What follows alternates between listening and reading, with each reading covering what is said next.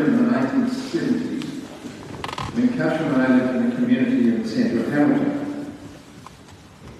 We were sort of hippies on the commune route between Jerusalem and Auckland. We were also linked with St George's Church, St George's Church in Frankton, where we had rock concerts and services from time to time. If you've ever tasted good George beer, its brewing company is based there, and the name honours the church we worshipped in that was burned down. The hall where we had the rock services is the Good George Dining Hall today, where the brews are set up for sampling alongside some good times.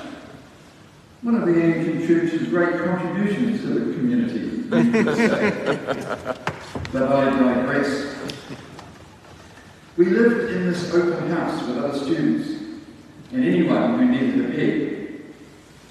Slowly we filled the place with homeless kids, people on the margins on either side of the law, and others who just needed a little stability in a very insecure world. We shared a life together with music, heaps of cordial, and whatever was happening locally. A good proportion were place became a gathering centre for others in the neighbourhood. One day, there was a knock on the door which I happened to answer. A middle-aged Maori man was standing there. He introduced himself as the father of two young women who lived with us, and so I invited him in. He entered the house eventually but not until he had given out that which he had come to tell me. It was a message that I'm sure came not only from him, but from the farmer at Whatawhata, just out of Hamilton, who had probably sent it. He said, My two girls are here with you, Nancy and Rangi. We can't manage them anymore. They live with you now. But all that was pretty straightforward. They were runaway kids from the country to the city, and the city was the place with energy and excitement. But what followed was not straightforward. He looked at me intensely and he said, Rangi is my heartbeat. She is now your heartbeat. I was stunned. What could he mean? I was a 23-year-old, Pākehā young man. Kasha and I were the oldest of the students and we had most of the responsibility in the community. We were often in the courts advocating, in the prisons and psychiatric hospitals providing support, and on the streets pulling people out of trouble. I knew this. His words to me were not just about looking after his daughters. It was certainly about that. But it was also about something much more. He was saying something spiritual. We were being invited into his family. It was a world I didn't know, but I knew then something different was happening, and it would change my life. It was an epiphany. He came inside, we had a cup of tea, we talked a lot with Kasha and And heaps of other young people that were around. He invited us to the marae. Well, a whole new world opened up for this Pākehā boy, a world I've treasured ever since. We used to go out to Whatawhata regularly and swim in the river behind the marae. We would go to Tangi, to Poukai, the Kingitanga's annual celebrations, to weddings of the 21st, and so on. I learned about a different world and a different world view. They asked me to whaikōrero at one of the poukai and taught me sufficient reo so I could do so I could do it adequately. We ate and drank together, and I learned the stories I was never taught at home or at school. But it all began with an epiphany on the doorstep of our commune, where Fred King spoke about heartbeat. Epiphany is defined as a moment of sudden and great revelation or realization. A usually sudden manifestation or perception of the essential nature or meaning of something. An intuitive grasp of reality through something such as, such as an event, usually simple and striking. These are the moments to be treasured because they open new doorways onto paths that challenge our understanding and broaden our thinking and experience. That is what happened in the story of the Magi. They followed a collective intuition, and in the story, the star that shone led them to the place where the child was revealed or manifest.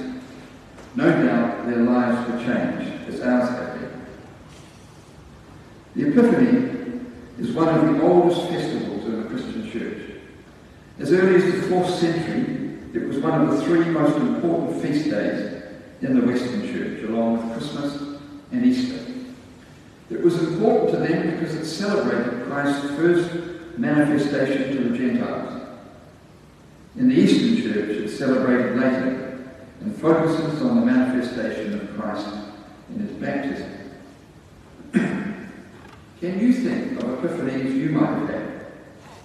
Times when new understanding breaks you out of your normal pattern.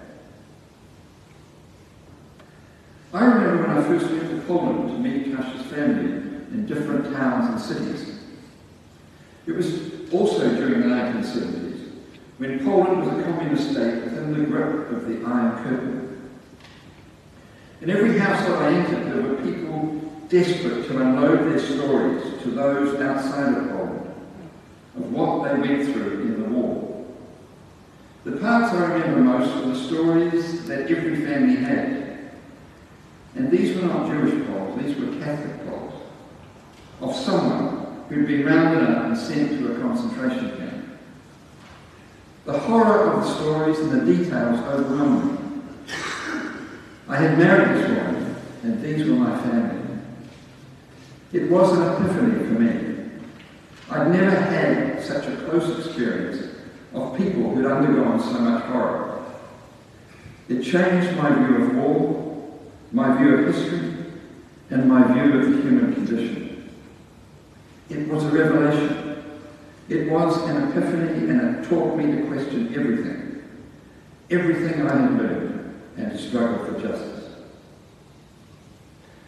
The story of Magi is almost certainly mythological, but like all the great myths, it reveals truths and nice learnings. There was a star and it clearly symbolizes the light. They were led to the light by the light of the world. In Maori, light and understanding have the same root word, marama.